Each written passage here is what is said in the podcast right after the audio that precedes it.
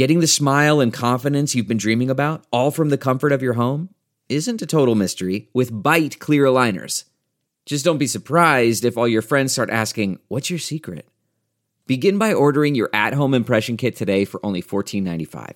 Byte clear aligners are doctor directed and delivered to your door. Treatment costs thousands less than braces, plus, they offer flexible financing, accept eligible insurance, and you can pay with your HSA FSA. Get 80% off your impression kit when you use code WONDERY at Byte.com. That's B-Y-T-E dot com. Start your confidence journey today with Byte.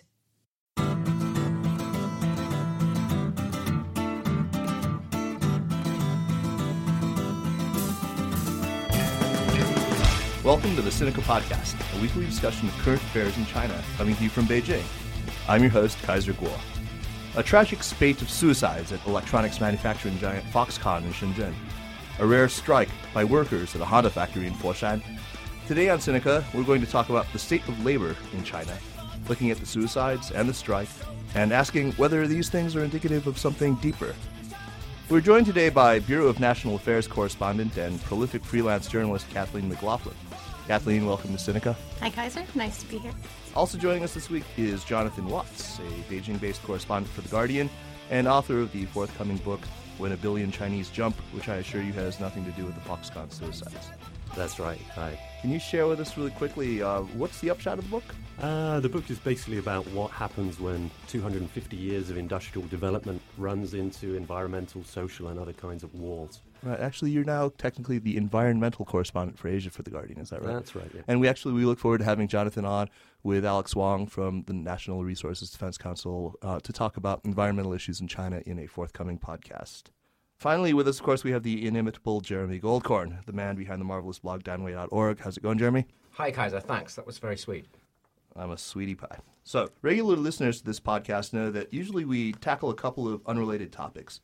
Today, however, we're going to change things up again because these two stories, the Honda strike in Foshan and the suicides at Foxconn in Shenzhen, are, well, as some people would argue, thematically related. And the English language media has settled around this idea, this narrative, that what this all means is the end of cheap Chinese labor. Honda has now offered, what, a 24% pay hike. Uh, Hon Hai, which is the parent company of Foxconn, says it's going to boost wages now by 30%. Uh, they were saying th- 20% earlier. They've come up now to 30%. And there's a rumor in the t- Chinese tech press, at least, that Apple is planning on donating to Foxconn workers 1 or 2% of profits from products manufactured in China, starting with the iPad. So, uh, is that what we're facing? Are we seeing the end now of manufacturing of cheap labor in China? John? Um, I think we might well start to see those kinds of pressures increase in the years ahead. I mean, there's uh, you can think of at least two reasons why. One is demographic, uh, the, the, sort of bulge in the population sure. that made the uh, number of working age people uh, very, very large relative to the uh, demand for, for labour um, is starting to thin off a bit. And in the future, we'll probably be seeing um, slightly less workers chasing uh, the same number of jobs. So there'll be that sort of supply and demand of labour, I think, will be sort of pushing uh, labour dynamism, labour activism in the future, and, and, perhaps driving up wages too. Jeremy, is that how you see it too? To be honest, I'm not really sure. Uh, there are parts of the countryside that I've been to where there seem to be um, small towns, at least, full of people who appear underemployed, and the towns don't seem very rich. On the other hand, you go into villages and you see people driving around in expensive SUVs. So, um, based on personal experience, I, I, w- I would find it very difficult to say, okay, it's the end of cheap labor. I would tend to think that it doesn't, uh, it's not a situation, it's not black or white. I think there are going to be far more pressures on uh, China's workers than there were before. And Yeah, there'll be fewer people willing to work for 900 RMB a, a month. Kathleen, NYU law professor Jerome Cohen, who actually just celebrated his 80th birthday, happy birthday, Jerry, uh, spoke at the FCC in Hong Kong the other day and said, this thing could wreck China's hard acquired reputation as the work, workhouse factory of the world. Not only because it will create higher wages, it could result in the kind of instability that foreign investors dread. So he's talking about the sort of social instability factor. I mean, strikes are, are hardly anything that are common in China, and this spate of suicides, um, I mean, it speaks to maybe some deeper seated problems. I mean, I think that that's what everyone is talking about: uh, inequality, bad work working conditions. Uh, is this going to scare off foreign investors? I don't think we're near that point yet. I think a lot depends on how Apple handles this, how the other companies that have their products made at Foxconn and the other electronics factories handle this. At this point, though, I do think we are seeing, and just from interviews I've done in the last year with factory workers, I am seeing a different attitude from factory workers that they're no longer the way they were five years ago willing to accept whatever was offered them, that they feel like they have choices. They know they have some rights under the labor law that was enacted in 2008, and they want the most that they can possibly get for these jobs. So I, I think you are seeing this attitudinal change. How that's going to affect Western companies, I don't think we're going to know for a while yet. There's been factory problems for a long time. Foxconn, in particular, there were problems back, I think, in 2006 um, a couple of British newspapers did some exposés about the iPod sweatshop. So this isn't a new thing. Right. It's just I think that you're seeing an overall attitude change among the workers, possibly, and a lot depends on how seriously Western companies take it, foreign companies take it, and what they decide to do with it. The workers have the internet now. I think that's a very important factor. Mm-hmm. It is actually, yeah. Uh, and the 2008 labor law, I mean, that really did change things. That was really a real inflection point. Would any of you care to share with our listeners what some of the high points of the labor law are? I mean, it became a whole lot more difficult to fire people, and I know that. Before the 2008 law, uh, companies depended on migrant workforces who they could fire at whim. And after the law, everyone was guaranteed a de facto labor contract. What has happened, though, I did a story a few months ago. What's happened in recent months is that to avoid the costs of the labor contract law, companies have started offering much higher cash salaries to workers. And these are mm. 19 year old workers who maybe don't see the benefit of getting health insurance or a pension. So they're accepting higher cash payouts in place of a labor contract. So there are problems with the enforcement of the contract law as well. But it certainly has made, if one thing, it has made workers much more aware of their rights under the law and that they have rights. Uh, it's interesting. I mean, I remember a few years ago I talked to um, uh, somebody who does quite a bit of uh, research on labor out of Hong Kong. I believe his name was Stephen Carter. I'm sure you, you're all familiar with him. And he was telling me that, I mean, this was years ago, that commonly, you know, the problem that we see is overtime, uh, compensation for overtime. But what people were failing to understand is that you've come all this way from a village in Hunan or from Sichuan. What you want are hours. Mm-hmm. You don't care whether you're going to be necessarily compensated for them. You're not there to watch TV in your dorm room. You're there actually to work and make money and send it back to the village or, you know, set yourself up. And so if you are not willing as a factory owner to violate the law and offer those extra hours, uh, then they're going to find another one of the 80, 90,000 factories in Dongguan where the boss will. Mm-hmm. Uh, is that still a problem, do you think? Or do you think that people are now sort of feeling empowered now because of the labor law and they're able to now ask for I think people know their rights and they know what they can ask for, but over time, you know, 80 hours a week is completely common in these factories. And, and it's true, the workers will tell you they're not there to have a good time, they're there to make money and go home in a couple of years. So over time, I think hasn't changed in the last few years. And, and I agree completely that they're, the, the workers they, they want to make money, and if the only way to do that is through extra overtime, they will get frustrated if they can't have those extra hours. I heard people. I was I was at the Foxconn plant uh, last week, uh, and I heard workers complaining that um, in some of the buildings, doing some of the work uh, people were able to do as much overtime as they wanted. But on different products in different parts of the plant, the demand was low, and they were saying, "Well, we can't do the overtime we want. You know, it's not much point hanging around. We'd rather go to another factory where we can work those extra hours." So it's not quite as black and white as people think. Right, John, I, I neglected to mention that you would actually just come back from Shenzhen recently.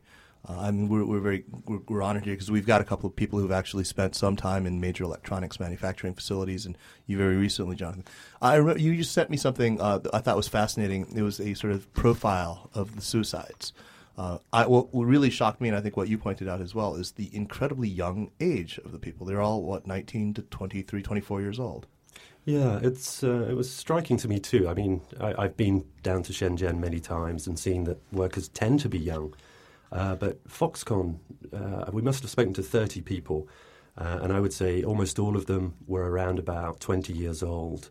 Um, and most of them had only been there a few months, and this is very much the profile of the people who jumped. Uh, we kind of listed them all how old were they, how long they've been there, and what was remarkable was, uh, as you said, they're almost all teens or early 20s. And the brevity of their tenure there. and, I mean, and the, the turnover of people in that place, you know, I think of the 12 people, six of them had been there less than four months. Wow. Um, so, I mean, if you look at it from a psychological point of view, psychologists also point, often point out that adjustment problems uh, are a major factor in depression, moving into a new environment. So maybe one of the things Foxconn should do, one of many things, would be working harder to allow people to adjust when they're coming out the countryside, moving into the city, completely different environment. Yeah, it's utterly jarring. I mean, it's really sort of the, the entire thing that we, we talked about this uh, social transformation that we saw in the Industrial Revolution in, in the 18th and 19th century when you move into an environment of not no longer sort of horizontal relationships or vertical relationships, but horizontal relationships. But I think I think one thing that's important to add at that point, I think, is uh, there seems to be a generational change. In that, let, let's remember that for 30 years, people have been coming from the countryside and moving into these factories. That's not new. Uh, but what labour activists down there are saying is, 10 years ago, you would have the, the family bread earner would be coming to the factory and they would work like hell for their families back home and their families completely depended on them. So it was, a, you know, bringing the whole family up, up out of poverty.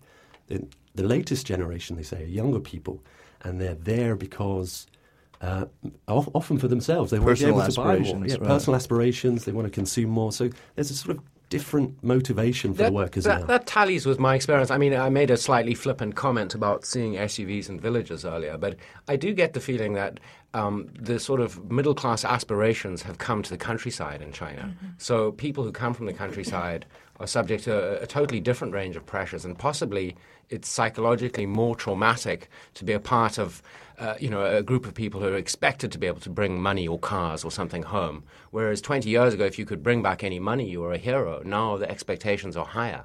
Right, the bar is considerably higher. I mean, this is something that, that urbanites are experiencing as well. I mean, the poor kids of the ant tribes who come in from smaller cities into Beijing actually graduate with a college degree and then find themselves unable to meet those material aspirations. I was having lunch with Arthur Kroeber yesterday, and what uh, he's saying is that look, this is intelligible through sort of a Marxist lens. This is exactly what's happening. You know, um, there's a, there's a new bourgeois that's that's we call them the middle class, but they're not the middle of anything. They're the upper class, uh, and then we have this massive exploited laboring uh, class. Uh, this uh, presumably is is extremely problematic, even for putative populists like Wen and, and Hu. Uh, what are they doing to, to really address this now? I mean, I, I see a lot of, of, of, of you know, movement at the edges. Uh, are there fundamental policies that we can talk about that, that are, are addressing these these massive inequalities? I think um, um, with regard to what's going on in Guangdong at the moment, we've heard about these big pay rises, uh, 30% for Foxconn. I think it's something similar or even more for Honda. Uh, but what the labour activists down there are saying is the local governments have agreed this year to raise the minimum wage anyway by 20 to 30 That's right. So this so just tracks local, that. The government's already trying to push hard uh, and long overdue. We should add that while Chinese incomes uh, and the Chinese economy has grown more than, you know, what is it, doubling every five or ten years, uh, the, the, the, salaries in Guangdong have not marked that at all. So there's a long overdue adjustment in salary that has to come.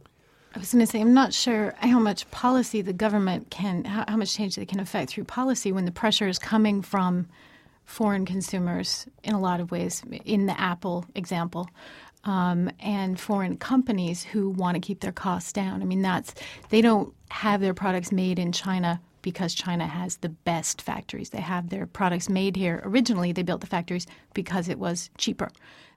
Strikes are a rare thing in China. Why has the, the government, why even local authorities, why have they allowed this strike to happen at Honda in Foshan? I don't think they have allowed it. Um, well, they haven't qu- quashed it the way they usually nip mm, things like this in the bud. They right? do tend to do that. I, I think one of the most striking, um, uh, one of the one of the most striking things to come out of what happened at Foshan is this really weird situation where the workers are fighting against the union. The union is sort of telling them don't strike. That's right. And the workers are saying no, we want to strike. So the authorities, it seems like they are trying to some degree to stop the strike from going ahead. Uh, but usually they're more successful. I think um, it shouldn't be forgotten there are a lot of protests and strikes that take place down in Guangdong. A lot of them do not get very well reported, and I think perhaps because Honda is such a big company, and this has happened on several occasions. Um, it's being widely reported. And I mean, of course, um, it's inevitable. People will say it's because it's a Japanese company. That's and right. And there's a lot of next question. hostility towards Japan. But Have this you week- actually seen so- that manifest itself? Have you seen? Have you heard that in the rhetoric of the strikers? Are they talking anti-Japanese rhetoric? I haven't seen that anywhere. Neither have I. I haven't heard it. And there was also a, a walkout this weekend at a Hyundai plant. Right, in they're Korean. A Korean company in, in Beijing. So uh, perhaps anti Japanese feeling is a factor, but I think we should be slightly careful about saying that's the main factor. I, I think people have been connecting the dots. So in, in 05 in Dalian, there were strikes at a Nikon or um, a Canon factory, I'm sorry, and at a Toshiba factory.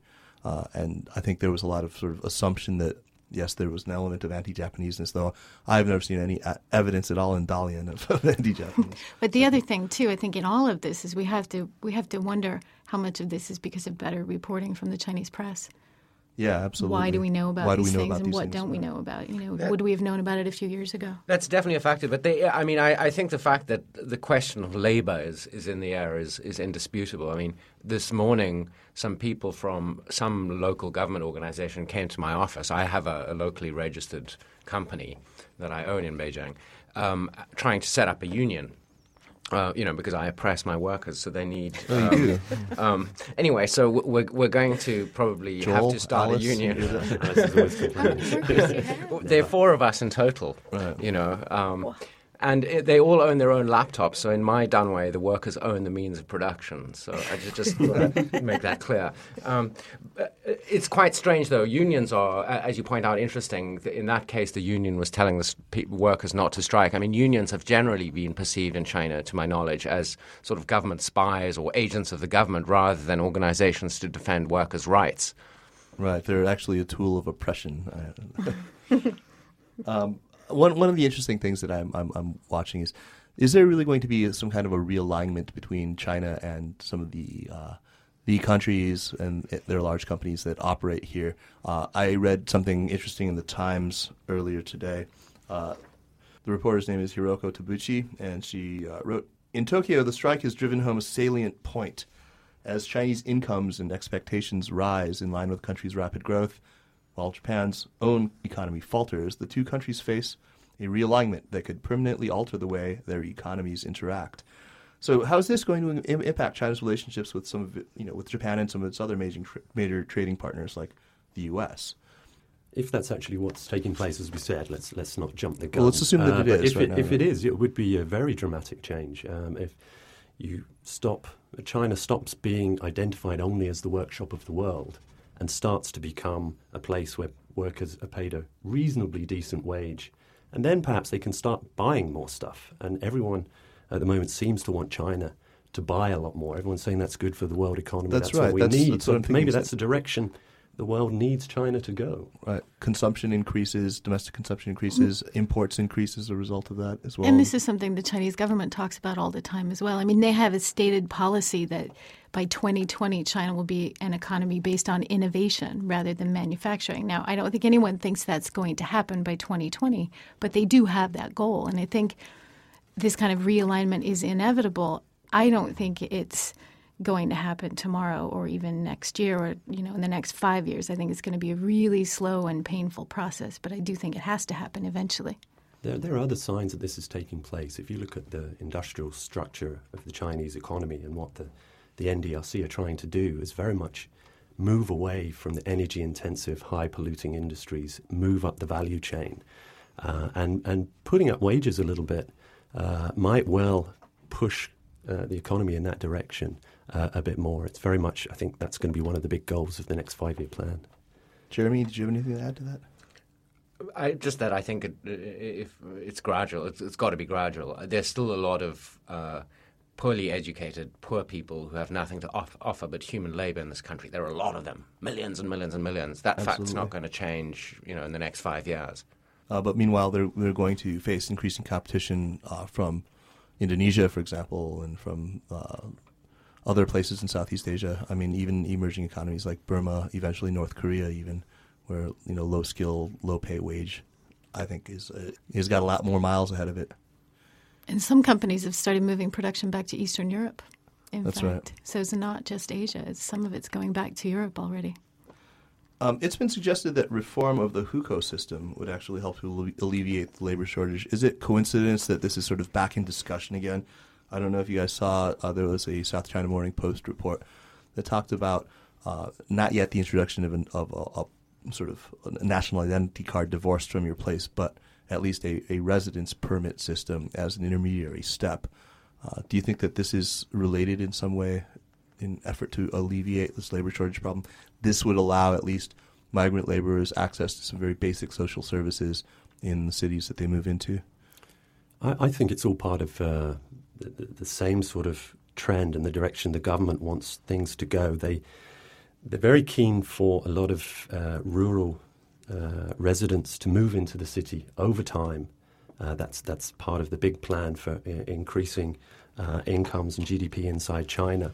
Uh, that has become a little bit more difficult in recent years, partly because um, they, once the government has been reasonably successful, uh, partly by uh, on purpose, partly by luck, in, in improving living standards in the countryside.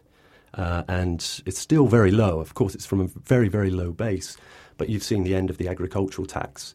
Uh, right. And you've also seen a rise in uh, food prices Mm-hmm. and improved uh, agricultural techniques. So, farmers who before almost had no choice but to go into the cities, uh, now there's not quite that financial imperative. The gap between the countryside and the city is still huge, uh, but you can still, uh, if, as long as one member of your family is in the city, uh, the others can have a, a reasonable decent living at home. yeah. So you have to give them more incentives to go into the city, to live a better life in the city, to work in the factories in the city. I think. They've also made it possible now to sublease land uh, across generations. It's it's it's um, remarkable. I'm hearing reports, for example, one one city in Hubei or one village in Hubei where one family now owns something like 90% or has control of 90% of the agricultural land.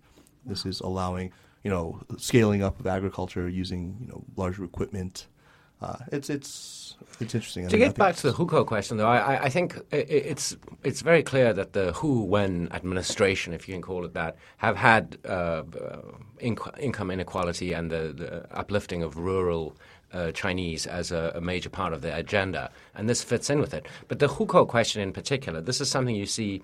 I think every six months there's a report that says, you know, some provincial government or other has done something with the hukou, done away with a requirement, cancelled it. Somebody is saying something about the hukou, and then there's speculation among the wonks and the, the media saying, is, does this mean the end of the hukou system? And every time it ends in nothing, not really any substantial changes. There seems to be some kind of uh, paralysis on the part of the government as to how to solve the, the hukou question. That's right. Well, I mean, I've been told that they're afraid that the minute they make a substantive change in in the hukou, The flood the cities in. will just flood millions and millions of people, and they're not set up to handle that flood, and so they're terrified of what's going to happen if they do that. I mean, it's a it's a catch twenty two, I think. It's all about controlling the speed at which it takes mm-hmm. place, isn't it? And That's why I think like they think getting this residence right. permit system Yeah. might be an intermediary step. Let's move on and focus on, on the suicides, the really tragic suicides that we've seen. Uh, there have been now 13 attempts, and 10 unfortunately ended with success, if you can call it that. Uh, Foxconn actually operates manufacturing facilities in, in Shenzhen that serve clients like Apple, of course, most famously, Nokia, Dell, HP, Sony, Nintendo, uh, just a real roster of, of who's a real who's who in, in consumer electronics. I, I understand that they employ 400,000 people in Shenzhen and then an additional 400,000 around the rest of the country. Is that is that is that accurate? I mean, that that's just an absolutely astronomical number. You've it's been hard there, for me done to- it. looks like it. That's the numbers that they give out. Uh, yeah, I mean it's it's staggering. It's it's a city. Yeah. Uh, four four hundred thousand people is is a very substantial. Well, in Britain at least, you know, that's the size of Bristol. And if that- it's, I think I think it's very important to get those that huge scale in context because if you had uh, ten suicides in Bristol in six months, I'm not sure it would cause that much uh, attention. But what's I guess what's in, very different in this case is that it's all in one company, uh, and everybody chose pretty much the same method of suicide, uh, which is very unusual. And in particular, jumping in China is not the normal way that people commit suicide. It's usually rat poison. Rat right? poison if it's women in the countryside, and right. hanging for men in the cities. These are the, the normal trends. These are the normal ways people kill themselves. And so jumping is weird. And for everyone, almost everyone except one case, uh, to be jumpers is really remarkable. Um, critics of Foxconn have concluded, I think, um, that that this is all about working conditions, but others have defended Foxconn, saying that actually conditions in their factories there are comparably, I mean, good. Uh, there are still plenty of people trying to, to get jobs there. John, I think you, you were just down there. What's it look like? I think most people I spoke to said, look, it's extremely tough. Um, a lot of people don't like it, but almost all of them said this is not the worst by a long way. Um, you know, it's reasonably clean. Uh, they pay on time.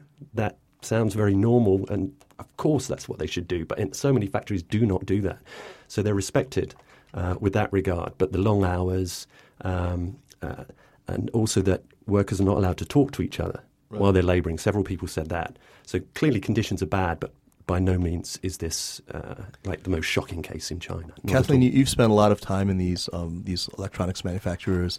Uh, I mean, who some people have have called silicon sweatshops. But uh, would you would you agree that uh, with with John's assessment of, of Foxconn compared to some of the others that you've seen? Yeah, I think Foxconn is is uh, no worse than any other, and maybe a lot better than some others. Electronic, the electronics factories I've seen tend to be all about on the same level. Uh, they're certainly better than a lot of garment factories, sure, a lot yeah. of shoe factories. The conditions are better. It's definitely not fun work. You won't find a worker in, in an electronics factory who says they love their job. Generally, it's tough, tough work, but they're pretty well compensated. I, I think that it's a difficult thing, though, to say that the suicides at Foxconn are in line or lower than the general Chinese suicide rate because it's an artificial population. Yeah, I think anyone who has sort of a ready monocausal explanation for this is, is they're wrong and they're not catching the nuance in it. There was a, a terrific piece, an op-ed in the, the, Wall Street Journal. I don't know if you all had a chance to read it. Uh, by a fellow by the name of Michael R. Phillips, who's director of the Shanghai Suicide Research and Prevention Center at the Shanghai Mental Health Center, and also a professor of psychiatry uh, and global health at Emory University in Atlanta. Um, did you guys get a chance to see this piece? I thought he presented it more as a public health problem. That's right. Than a than a factory problem. That that we should be looking at what's happening with these young people psychologically and and how their lives are overall as a whole, rather than trying to assign blame.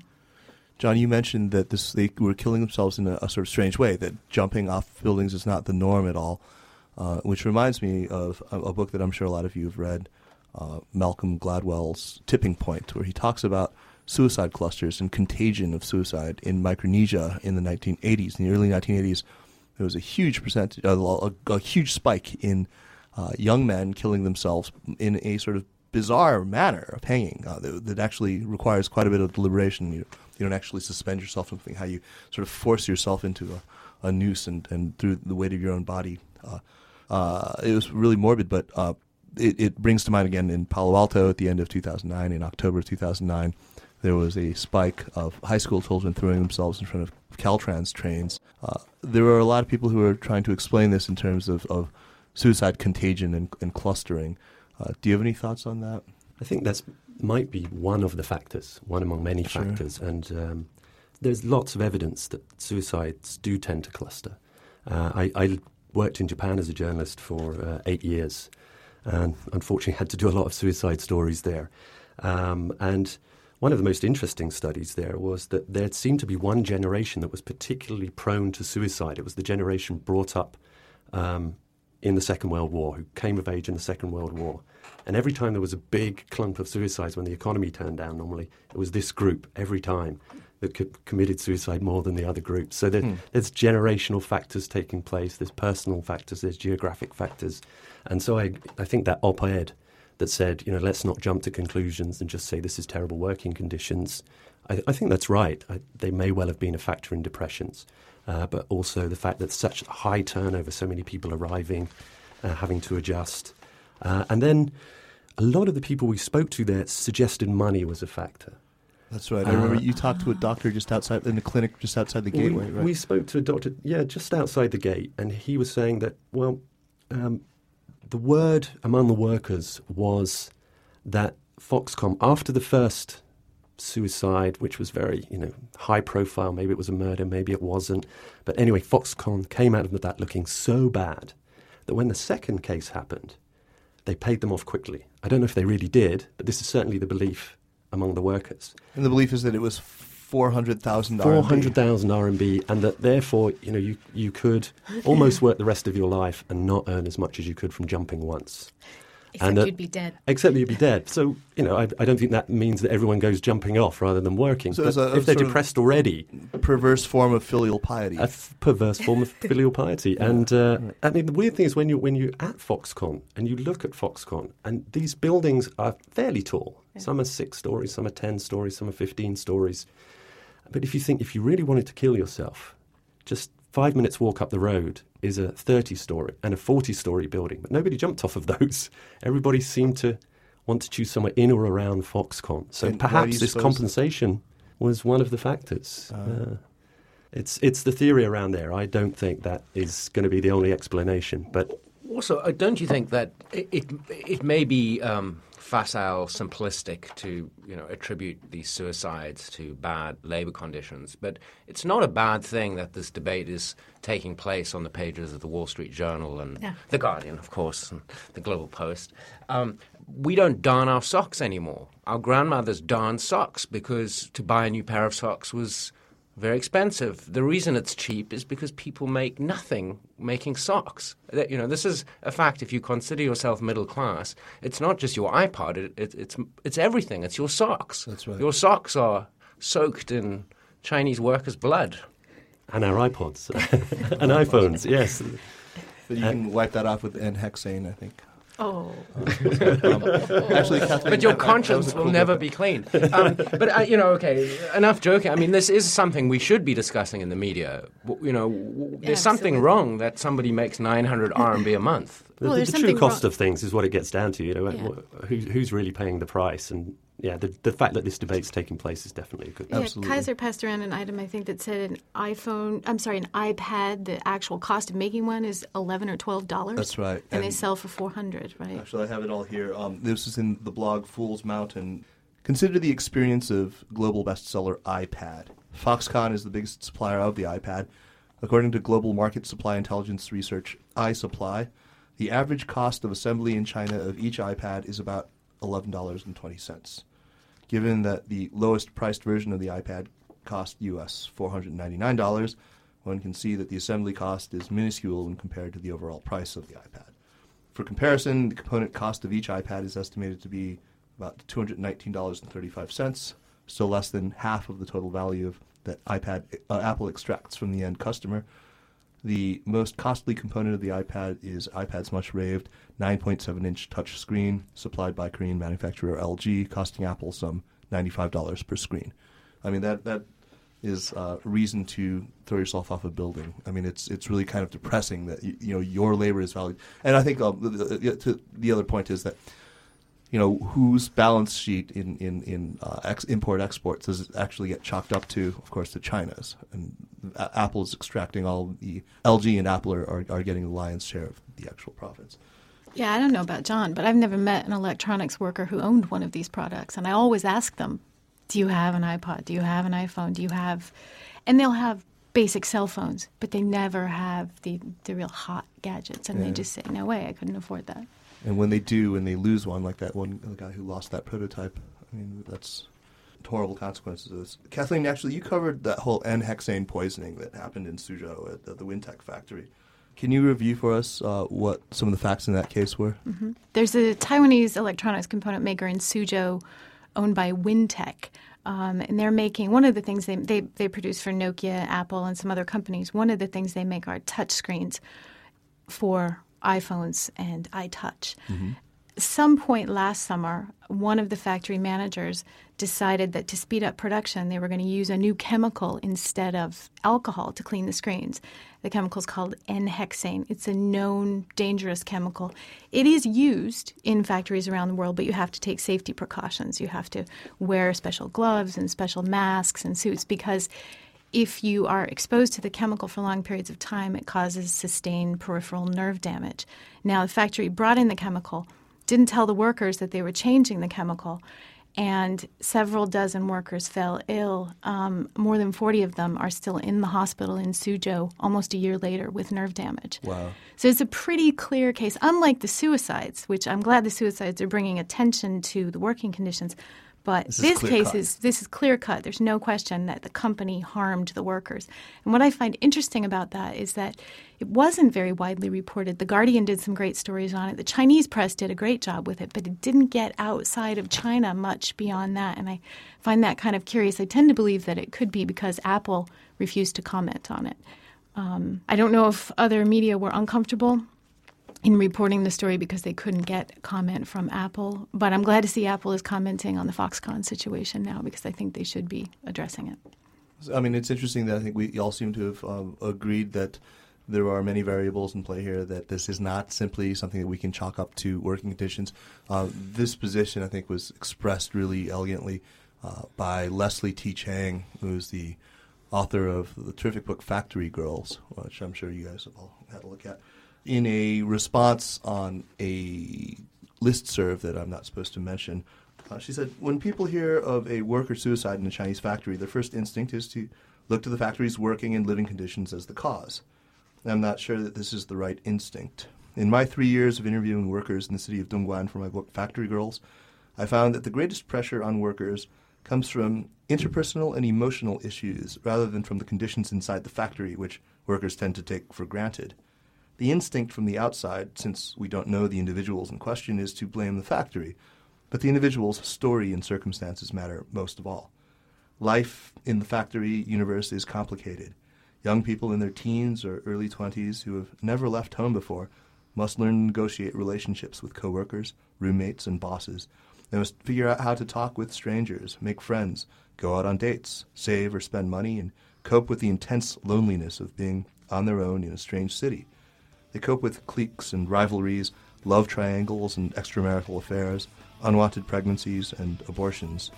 They're often under a lot of pressure from their parents back on the farm to earn more money, to get married, to come home. All this makes for a high pressure environment from which, for a handful of workers, suicide seems the only escape.